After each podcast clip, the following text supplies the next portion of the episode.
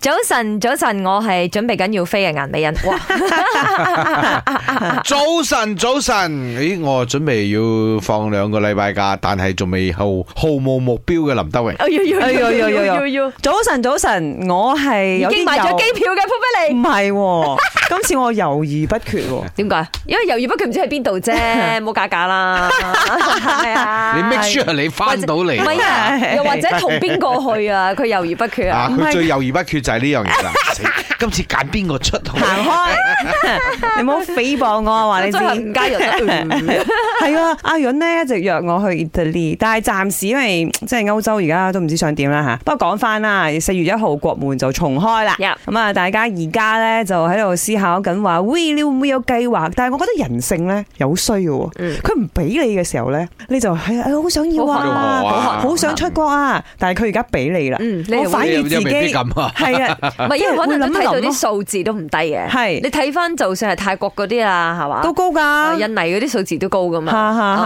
啊所以你可能因為安基於安全嘅關係，你會考慮多少少。冇錯，嗯咁啊，如果以往嘅我呢，四月一開關就飛噶啦，嗯但係而家我就諗住可能啦吓，你知我成日會變嚟變去噶嘛，係，我就建議佢百呢嘅，因為一般上如果你真係百呢玩啊，你都係係混喺 villa 裏邊多啲嘅嘛即，係嚟緊泰國潑水節，應該係好 happening 噶好多啦。人咯，啊我又反而唔係好想喺潑水節去喎，嗯想濕晒係咪？你真係啊 係唔想俾人 判啊？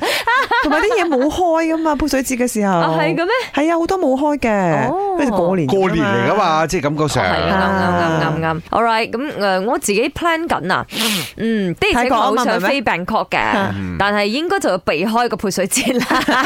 阿彤彤啊，之前咪 po 咗段片話去泰國嘅，嗯啊咁啊，結果我有留言，哎呦。去泰國餐廳很㗎神係處嘛啊，係啦後嚟佢佢而家好即係一直鼓鼓勵我去啊，哦，出馬出馬咁樣。即係我去，如果中國開放嘅話，我諗我一開放可以出國嘅話，應該係走走去中國先。嗯，我都唔係係會問題想係 去而家我哋國門開，中國唔啊俾佢唔我開哋俾你入啊啊。嘛哎呀，那个词典在说咩？咪陽光幫早晨，我係 Rachel。